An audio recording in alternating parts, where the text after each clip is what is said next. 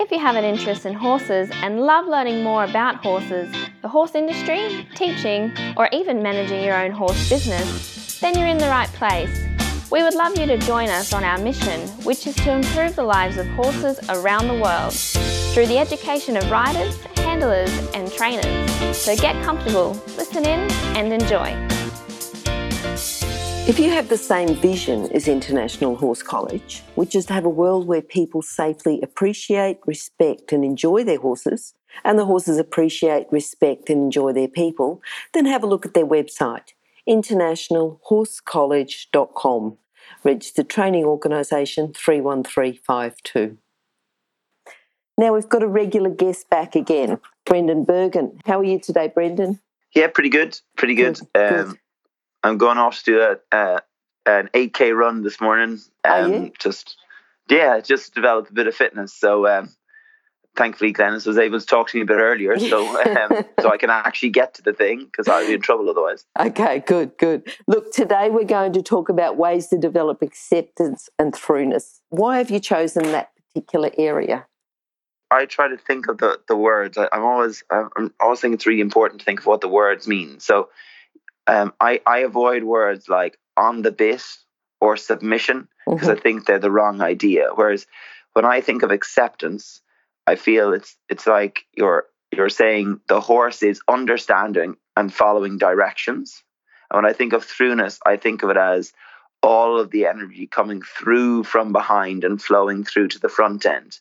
Because again, words like engagement and stuff like that, I think we get very jargony in our terminology, and I think when you use jargon, it's not helpful. Another example is the word half halt. If you ask 5 different people what half halt means, you'll probably get 20 different answers. So I try to avoid the jargon. So that's why I use the words acceptance, because what I say to the kids is, if I give you €50 and you take it, that's what acceptance means. The horse is picking up what you're giving them. You know, so I just think. I think it would be good to clarify what that all means. That's what I think. Yes. I can remember I was waiting to ride in an indoor school once, and I heard a lesson going on in there. And I didn't know the person giving the lesson, and I was listening, and I thought, wow, they're really good. They're really just some of the terminology they were using. They were encouraging. I must have a pop over the, the door there and pop my head in and see who this person is that was teaching. And I looked over the door, and the horse is all strung out and head in the air, like crooked and resistant, and wasn't very good at all. But it was a very good lesson that she was teaching, but she was using the terminology all wrong, with the wrong horse, and just wasn't really getting anywhere at all. She'd obviously heard a few lessons and thought that she had an understanding, but between what she was saying and what was going on with the horse just didn't match at all. Yeah, I think coaches have to be really comfortable in their own skin to go, right, I can actually strip this back and go back to basics and really keep it simple and straightforward. Because it's when you look at any of the top people, like if you talk to Andrew, Andrew always talks about things like speed and direction rather than talking about, rhythm or bend or things like that. Like, obviously he does talk about it in his coaching and in his training, but Andrew always talks about, like, what I always think of as like riding your bike. When you ride your bike, you go in a speed, in a direction. Horses are absolutely no different. And I've watched so many top trainers, and anyone who's really at the top is doing that. And that I always think that's where we should all be looking, to the top people doing what they do and seeing why it is that it works. So that's my thinking. Yeah, the more you learn, the more you realise that you don't learn. The more you realise you don't know, you've just got to keep learning, I think. Yeah, exactly. Yeah. Now, the first thing you've got here is to have a good frame of reference to evaluate your training. Is that pretty much what we've been saying about the frame of reference? Yeah, like anyone who've listened to any of my chats knows that every time I come on, I always talk about constant variables, the equitation science framework of training, and the German scale of training. Because if you have those, and I'll just list them through. So the constants, they come from William Mickham: acceptance, calmness, forwardness, straightness, and purity. The variables, so things that change: direction, speed, impulsion, balance, and timing. You go into the equitation science end of things and you go basic attempt, obedience, rhythm, straightness, contact and proof. And then the German scale of training, which I feel is the most abstract, is rhythm, suppleness, contact, impulsion, straightness and collection. And I kind of think if you're thinking of those sort of four lists of words, it gives you a really good way of seeing where am I at, where's the hole that I need to stitch. Yes. And if you can stitch those holes, then you'll automatically get better acceptance and throughness. It's mm-hmm. It just stands to reason. It's like when your car mechanic looks at your car, if there's a problem with your fuel pump, it doesn't matter how wonderful everything else is, there's no fuel getting to the injectors, which means the car won't go. So same way as if there's a problem with the alternator, you might be able to get through doing things a couple of times, but eventually the car won't start because it's not recharging the battery. Do you know mm-hmm. what I mean? So it's exactly the same with training. You've got to be always looking at the different component parts and trying to strengthen the ones that are weak and preserve the ones that are strong. And I just think that that's just my way of thinking about it. Mm-hmm. And if you're thinking about where's the hole I need to stitch, yeah, I can see you seeing a problem and just going, right, that's what we're working on. Exactly. I like the way that you're saying, and this sort of goes back to your, I suppose, frame of reference, evaluating your training is ditch the tricks. Tell us the tricks. What are we ditching?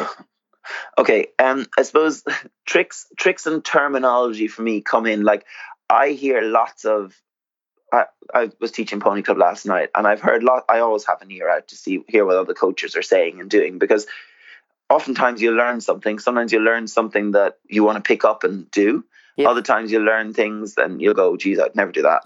And one thing you hear a lot from a lot of words being said is ride from behind. Mm. And no one actually seems to understand what that means, or few seem to understand what that means. Usually it ends up, or ride from leg to hand, there ends up this wrestle where they're just wrestling the front end, and it's sort of silly nonsense. And, you know, they do things like, there's a term that's used over here called click the neck, where basically what you do is you halt the horse and you strongly bend the horse to the left and you strongly bend the horse to the right, and you keep doing that until the horse puts their head down. And to me, all that is sawing. And great, you've got the neck down, but now you've got lead in your hand. And that's what I mean when I say ditch the tricks. You know, people do things like that. Mm. And when that's not working, they reach out and they get the draw reins. And don't get me wrong, there is a place occasionally for draw reins. So sometimes you'll have a horse that's really inverted, and you'll put draw reins on for 5 minutes at the start of a session to say, this is the way your neck needs to go, because that's where the hole is. The head is up in the air. But it shouldn't be a general practice that we go and we get draw reins or a bungee or a Pessoa or whatever.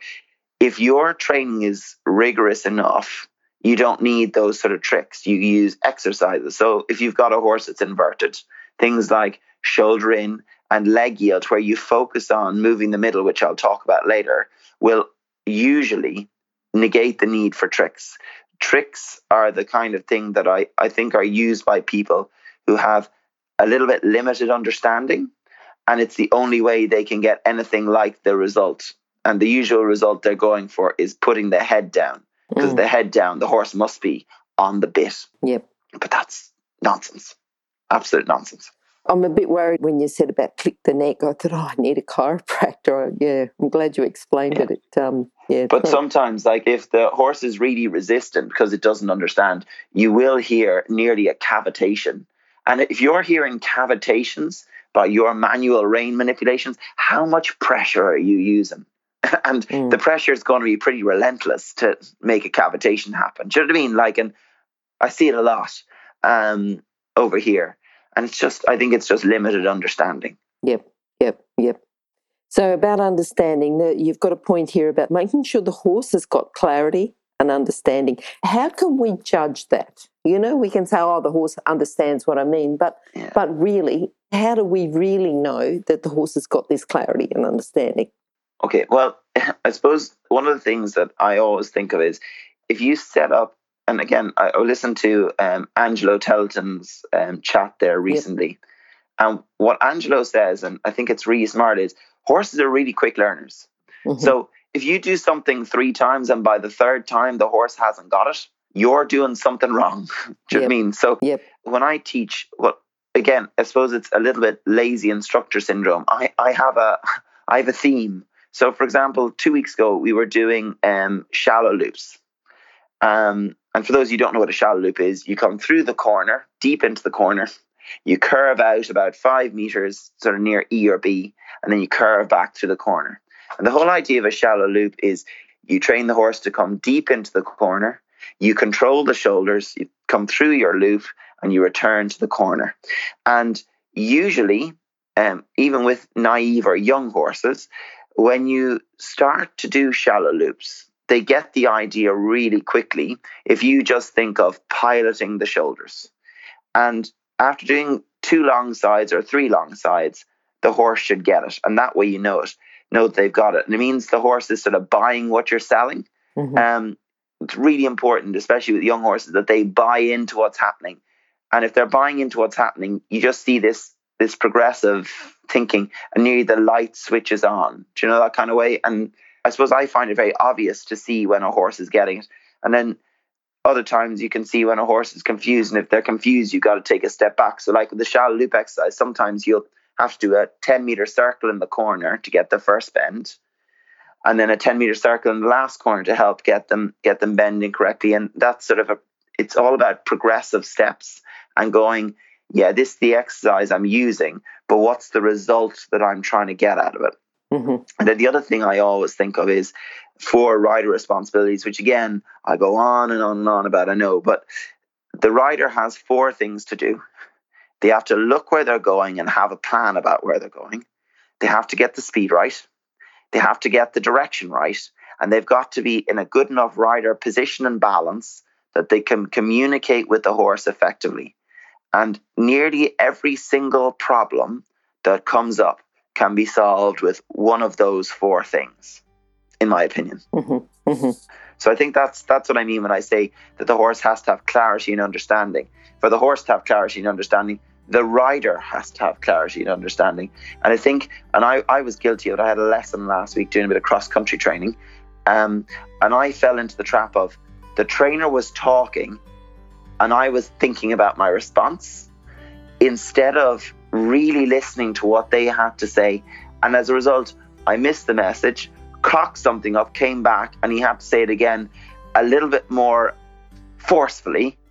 And then I got the picture. Yep. So it's really important that we have our ears open to what the trainer's saying. And remember, we're paying them the money to tell us what to think and help us to think in the right way, not so that we can look smart. Yep. I learned this a long time ago and I'm still learning it. Communication is really a very two-way street. Mm. Like even between you and me there, you're trying to puzzle out what I'm saying to you about what happened. Yep. And it's not straightforward.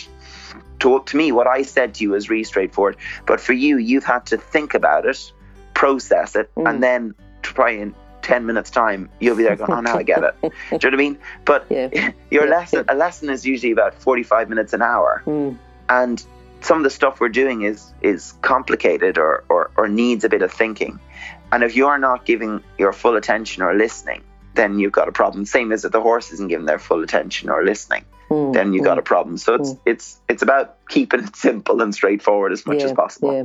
I think what I was going to say about your instructor's really there not telling you what to do, but telling you how to think about what you're doing. Yeah, exactly. It's CBT, you know, it's cognitive behavioral therapy, basically, is what we're doing every time we teach, changing the way people think. Because there's lots of instructors out there or coaches who are riding the horse through the person. Yep. And there is a time for that, you know, bend them left, move them left, use your right leg, use your left leg. But in the end of the day, that's the same as having a remote control human. And that's not what you're trying to do. In the end, what we want to do is you as a coach want to become a redundant member of the team because your coaching has been so good that the person is thinking the right way. Yep. All right, now just going on, and I know you talked a little bit earlier and said, well, we'll come back to moving the middle, but let's talk first of all about moving the shoulders. And it's all right to say how to put the shoulders, you know, put the shoulders where you want them, but how do we put the shoulders where we want them? Okay, so the first thing to think of with the shoulders is is the way that the anatomy works of the horse. So the shoulder, we have a collarbone. Yep. So our shoulders are directly attached to our skeleton. Whereas with horses, that's not the case. They sit in this ligament muscle sling, which means that a horse's shoulders are much more prone to twisting and getting crooked than our shoulders are.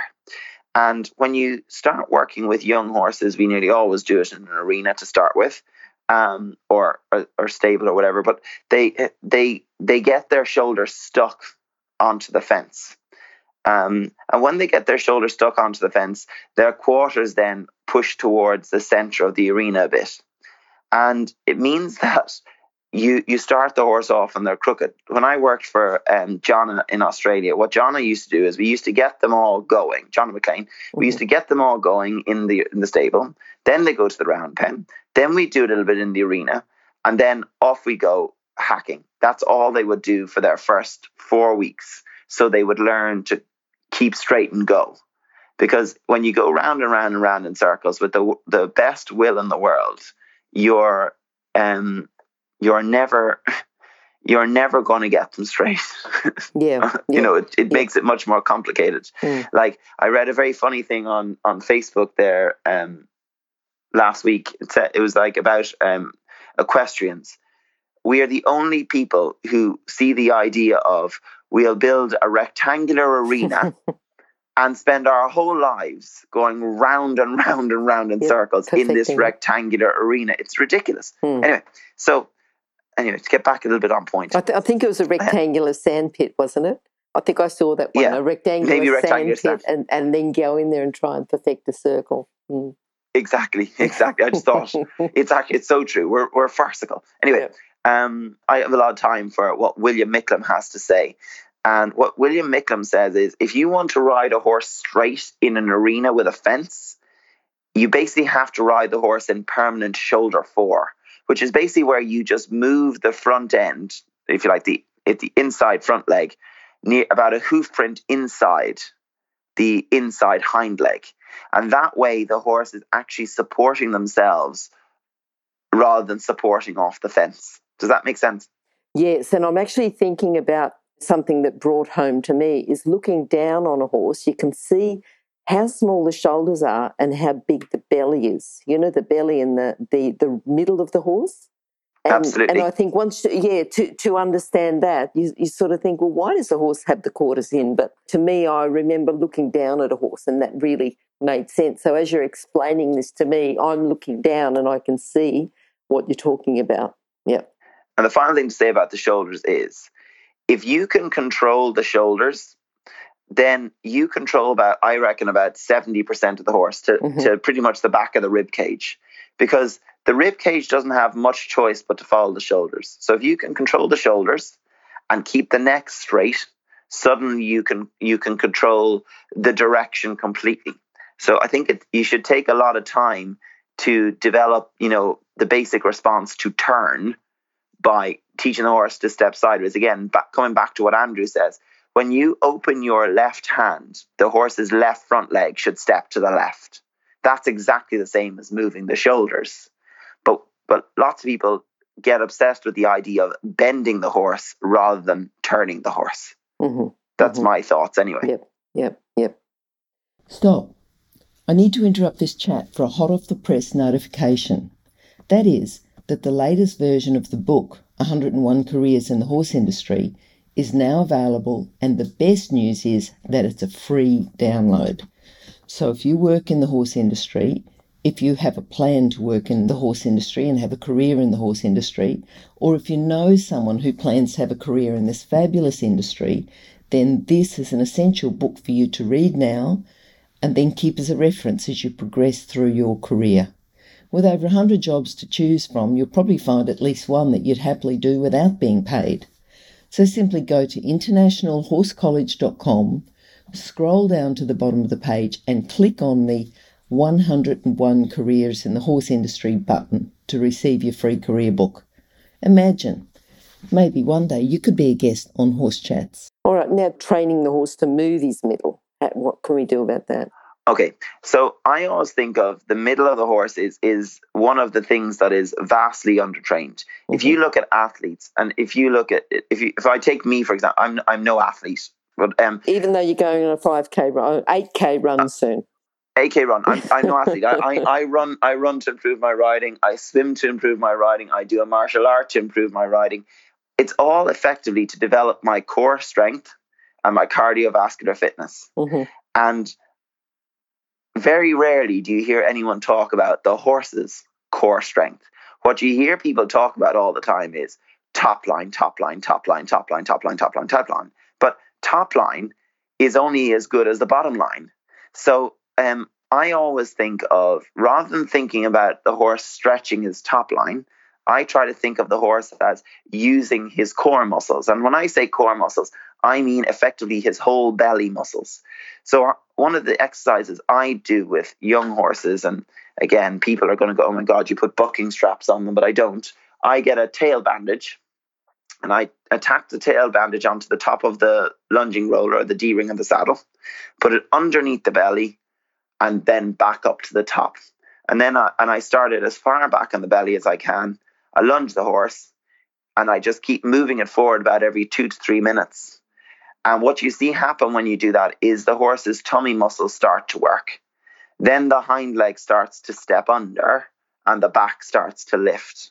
Because I think it's really important that the horse's tummy can move up and out of the way. Because like you said earlier, the horse's belly is so big, it's got to move out of the way of the hind leg and allow it to move.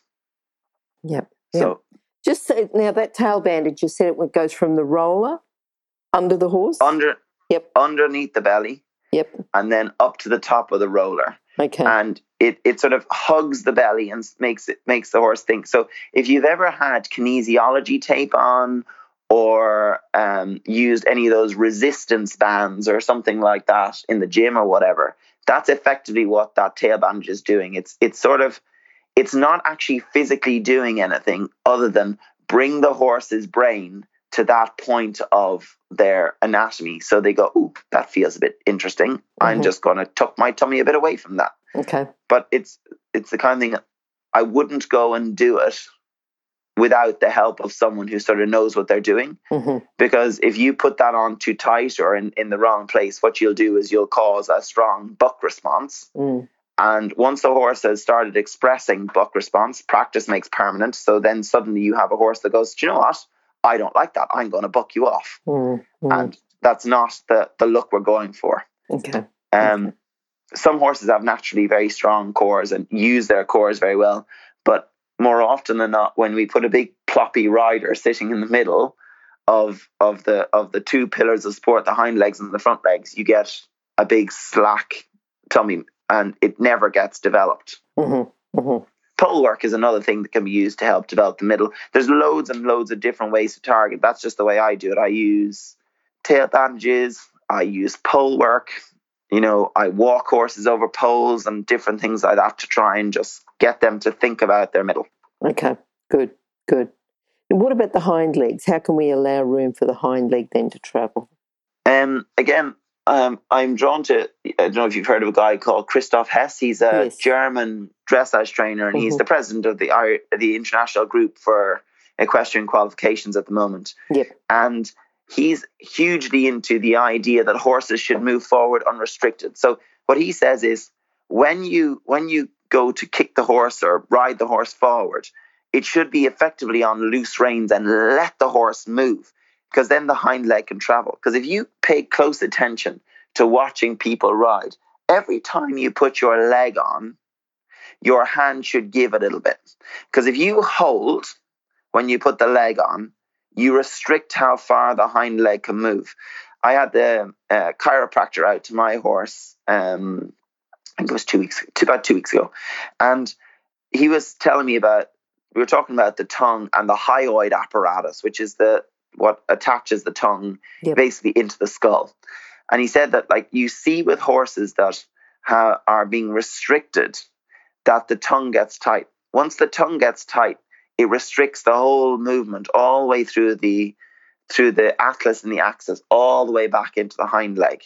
So you have to let the horse just move forward with a receiving hand. And receiving and restrictive, they're two words that start with the same letter, but they mean such different things. But lots of people think receiving is this tug of war thing that's going on, and it just isn't. Yeah. And I like the way you said receiving, not restricting. Yeah. Just thinking about Christoph, I was actually at the meeting when he got voted president, and I was one of the people that voted him. Yeah. He's a brilliant guy, and he's one of these guys that he's one who really keeps it really simple. Yep. Like I was at a convention recently, and he was one of the demo speakers, and he was doing sort of riding club level riders. And what he said is the first thing we all have to learn to do is we all have to learn how to make the horse go forward. And he said, I don't want to see squeezing.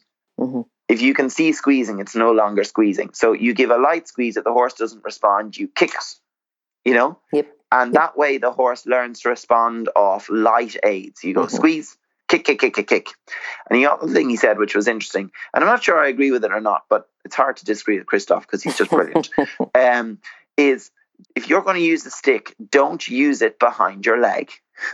Okay. Tap the horse on the shoulder, because what he said is the horse is too sensitive back there. So use it on the shoulder where they're less sensitive. So I don't know whether I agree with him or not, but it's a good idea to be aware of going, they're sensitive there. We've got to be sensitive there. I think the problem with using the whip, on the shoulder in front of the saddle is that, sometimes, and I don't know how they've learned it, but, occasionally you get the horse that you give them a bit of a tap in front of the saddle and they just drop out sideways. They sort of drop and spin around backwards to get away exactly from like that. At least if it's behind the saddle, it's a forward movement. Yeah. Mm. It was just interesting that it was more interesting that he doesn't want you to use the whip behind the saddle because the horse is too sensitive there. He'd much rather, he said, I want you to pony club kick them, because you give them a squeeze and give them a pony club kick and you get a more forward free movement. Yep. Exactly. Yep. Yeah. All right. Now, next one, make your horse wait. And this is W-A-I-T. Yeah, W-A-I-T, so waiting. Yep. Yeah, it's going to sound like a total paradox after me saying, pony club, kick them forward, let them move. But anyway.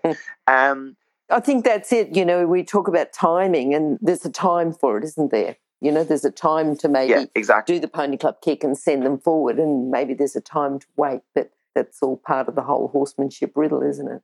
Yeah, but that's it, and that's exactly what it is. It's a riddle. So there's sort of two schools of thought when it comes to the training of young horses and horses in general. The first school is what would be called the German school, and the idea of the German school is the horse goes forward, and then learns balance. And then there's the French school, where the horse learns to balance and then go forward. Now both go to the same result. And I'm not saying either is right or either is wrong, but I always lean more towards the French school. So what I think of, and again, a lot of this came from John and Andrew, is that when you teach your horse to trot first, for example, what you actually want them to do is trot in a listening way. So they start trotting and they're listening, going, what do you want next? Not, I'm going forward. Because I'm always thinking to myself, especially with young horses, I want to know that I can stop them at any moment. Mm. And we talked in one of my other chats about the waiting hind leg. As you're coming into a fence and you just sit up a little bit, what you want the horse to do is sit back with you so that you can both see where the stride is coming and then let the horse move forward. If you know what I mean. Yep. It's like a pause. And I dread to say it, but like the word that comes to mind or could be used on this is half halt. And I talked about that earlier. To me, that's what half halt means.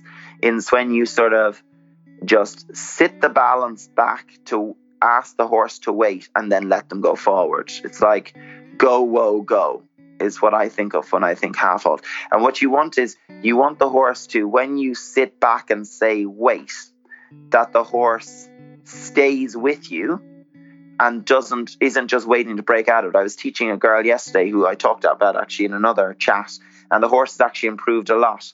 And we were talking about gearing the canters. We were doing show jump training, and she has her first event of the season in 2 weeks. Okay. So what we were doing is we were developing 4 canters for the horse for jumping.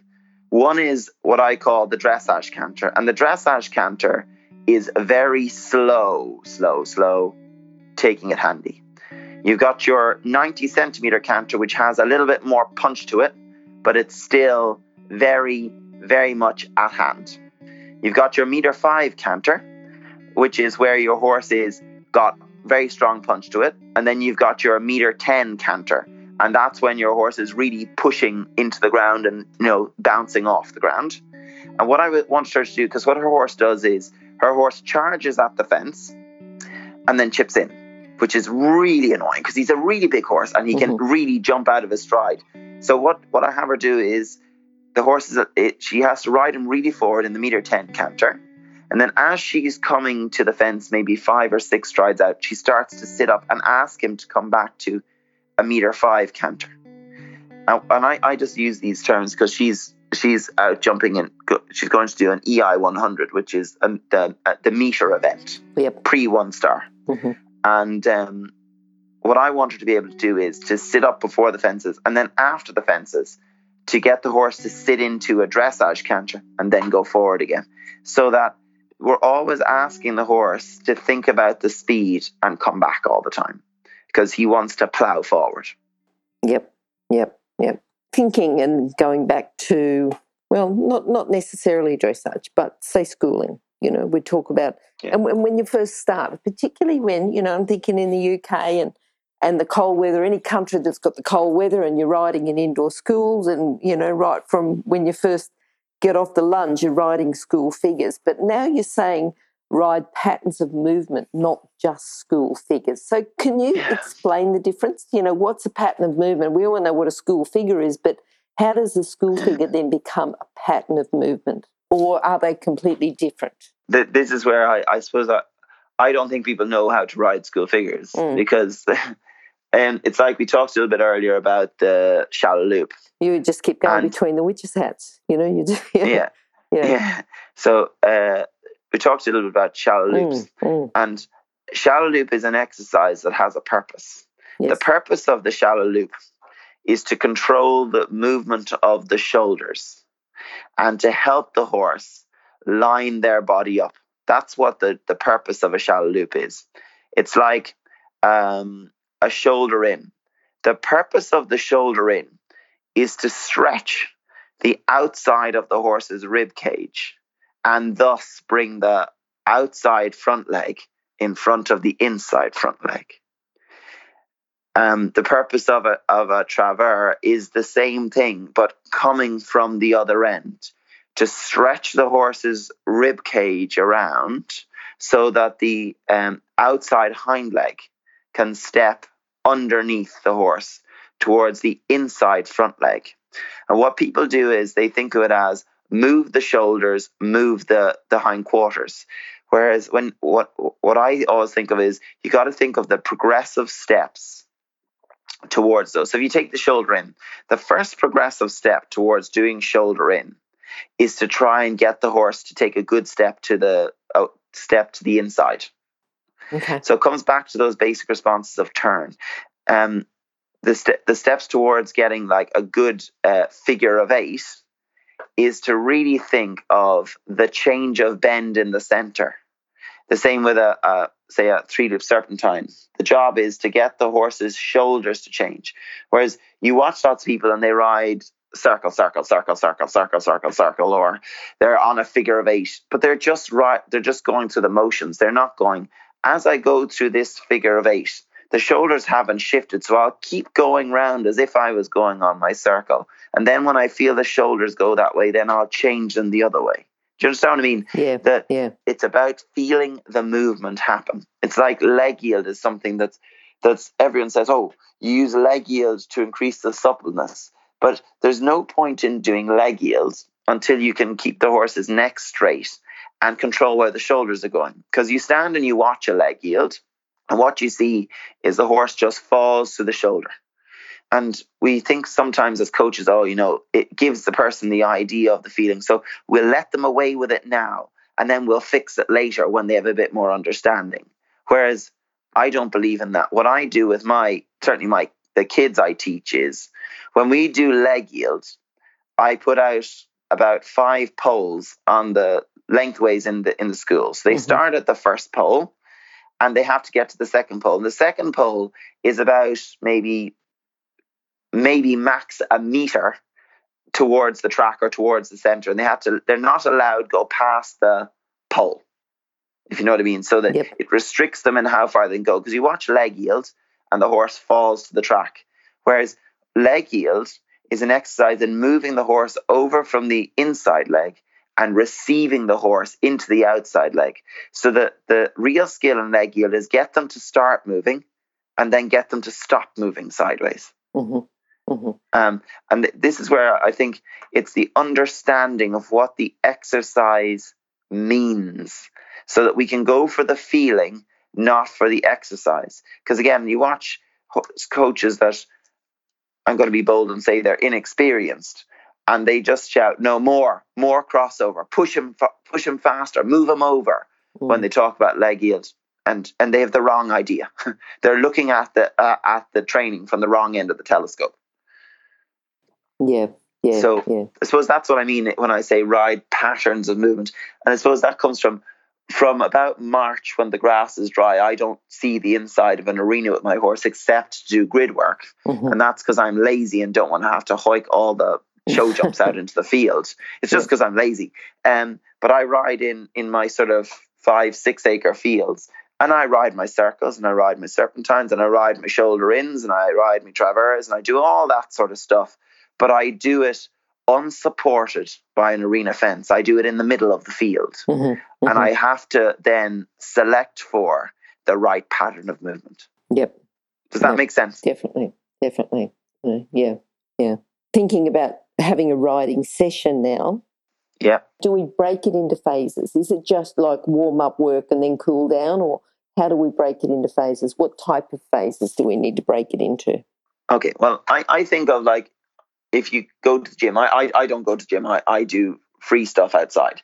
But when I do my free stuff outside, you do an exercise that warms you up. So you do your warm up, whatever it is. And with horses, the warm up is much more to do with mental warm up than physical warm up, in my opinion, because you got to just get them on side. Because horses, like I've said before, have evolved to run away from scary predators, and they don't go, hang on a second, Mr. Lion, just let me stretch out my hamstrings and then I'll run away from you. They just run. So when I do one of my workouts, I do my warm-up. Then after I do my warm-up, I do a certain number of exercises, and the exercises are broken down into different body parts and further broken down into easy body parts. So say you're doing core training, you do an easy core exercise, you do a more tricky core exercise, and then you do an easy core exercise. So I think it's really important when you're working your horse that you go, right, we're going to do the warm-up, we're going to do something easy, we're going to do something more challenging, we're going to take a step back and do something easy. Because my wife used to train her dog for mountain rescue. And mountain rescue with dogs, what you do with them is they run, they find the body, and they bark. And as the dog gets progressively more trained, the runs get more difficult, the bodies hide in a different way, they come into the search fields at different angles, and so the dog can't ground scent them. And what she used to do is she used to spend a lot of time coming back and doing a simple run where the person would be very easily hidden, because it gives the dog a chance to be more enthusiastic, and it just keeps them in the way of thinking. The other thing is that in your sessions, if you have a problem, which we all often do, I had a trainer in the UK who I won't name. And when things were going wrong with his horses, he was pretty much a dressage rider. He would stop, drop the reins, dip into his pocket, take out the pouch of tobacco, take out the skins, roll a cigarette, pack it all up, smoke the cigarette, and then start again. Because what he said is, you know, if you keep fighting when you're having a problem, the problem usually doesn't get any worse, because it leaves the gap for you to go, God, horse, you're just such a git, whack, whack, whack, just cop on. And it's not the horse's fault that you haven't explained it right, you know, or that they're feeling tight somewhere, or there's resistance somewhere. So I always thought it was dreadful that he smoked, but it was a great way of dealing with the problem. There's another trainer as well called Niall Quirke. And Niall Quirke says, if you get on the horse and in 10 minutes you're fighting with it, put it back in the stable, go have a cup of tea, then come back and get on it. Now, it all sounds great when you say it here. In practice, it's hard to do, because they're going to, you know, I've got limited time to ride. So, but sometimes you can do more damage by keeping going than you can by stopping. Mm-hmm. If there's nothing to be gained, there's no point in continuing. Yep. No, that makes a lot of sense. Makes a lot of sense. You know, I'm thinking about sort of stopping for a smoke, which is not going to happen, but just stopping and just, you know, taking a deep breath and can, you know, you can just drop the reins and wander around for a minute and then start again. And I'm one of those people. I have to do that, because I'm a sort of a tense person. When it's going wrong, I'm just like, just would you come on? Yep, we did this yesterday. Yep. And I have to take a minute and take a breath. And like my wife helps me a lot with riding, especially when things are going wrong. And for me, when things go wrong, it's things going wrong jumping. I've set out an exercise that I've done for the week with loads of people, and I'm like, yeah, I love this exercise. This is a real knacky little exercise. It's going to really help my horse. And my horse comes in and goes, I don't like your exercise. I'm going to put an extra stride in here and there. And I'm just bullying. So she makes me sing When You're Happy and You Know It. Do you know what I mean? It's just anything that can change your mind and help you break the session into segments that are productive. Yep. Productive units of time is really important. Yep. Okay.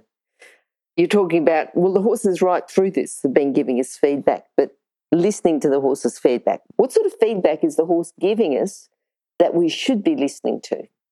You know, they're not going to speak to us in English. Yeah, absolutely. It comes back to what Angelo Telton says. Mm-hmm. If the horse isn't getting it after you doing it 3 times, maybe you're explaining it wrong. Because they're such quick learners, and prey species are quick learners. It's when you think about it. If they make a mistake, they're dead.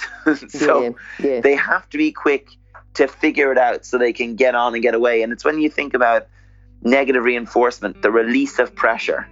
You know, if we're releasing the pressure in the right time, in the right way, suddenly the horse will click into it so quick. Yep. So things I see like shoulder in and traver are 2 things I help people a lot with, because I'm a little bit a coach of last resort.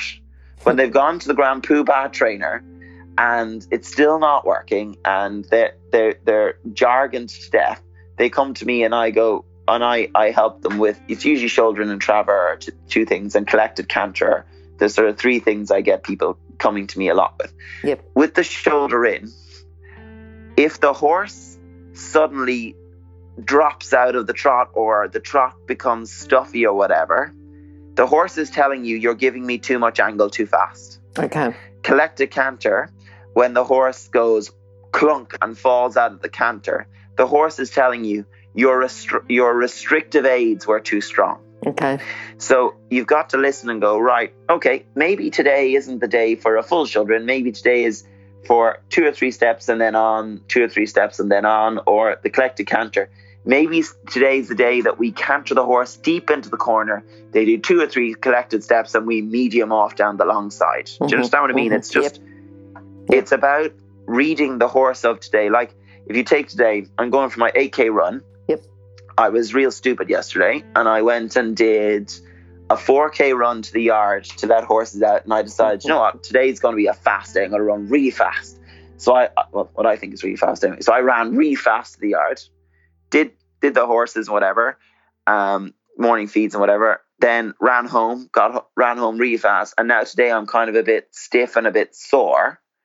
Because I didn't listen to my body. I'm now going out to do an 8K race. Yep. And sometimes we can be guilty of doing that. You work the horse, you work the horse, you work the horse, you work the horse. They're a bit sore the next day, and you mistake the sore behavior for resistance. And it's not really resistance. It's just do you know what? I'm twinging a bit because you did 58 long sides of shoulder in yesterday, and God, I don't want to do it today because it just feels sore. Mm. And I think listening to that feedback and going, okay, let's make it simpler. You don't have to go away from lateral movement, but you might do something simple like a turn on the forehand or a turn on the haunches or a leg yield or something. It's all about looking at things as a holistic training approach, that we have all these tools in the toolbox, not that we always have to do the test movements in the test movement way. Yep. So I suppose I hope that was sort of helpful in getting the idea of acceptance and throughness and stuff, because it's not about getting the horse on the bit. It's about getting the horse to understand what we're asking them. Mm-hmm, mm-hmm. Yep. And I like the way that you said about the holistic training approach as well. You know, it's not just one thing or the other. It's everything. It's everything coming together. It's like dressage horses. Every dressage horse should jump. Do you know what I mean? Because otherwise, going round and round in the rectangular sand pit, doing circle after circle, gets really boring. At least if you put a few obstacles in the rectangular sand pit, it can help. Yep.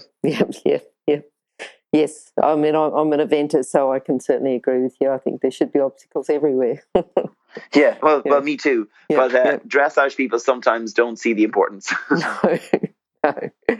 All right, look, Brendan, thank you for taking the time out. And, enjoy your 8K run today. Hopefully you do very well. But after what you said you did yesterday, maybe today's just the day to go out there and enjoy it. Maybe today I might learn something, because it was Wally-ish to go and do fast running today when I'm racing tomorrow. But sure, Wally-ish. But anyway, that's all right. We always have, we either have winning days or character building days. I think they're all, even winning days are character building days. So have a good character building day when you do your run. Thanks very much, Dennis. Talk to you soon. Bye for now. Okay. Bye bye. If you've enjoyed this chat, then please comment, rate, and subscribe. If you'd like any changes or recommendations for guests, then please contact us through HorseChats.com. And while you're online, have a look at the government-accredited courses at InternationalHorseCollege.com, Registered Training Organisation 31352. Remember that our comments and instructions are general in nature and do not take into consideration your individual horses or your individual ability and circumstances. If you enjoyed this podcast, then please leave your comment below.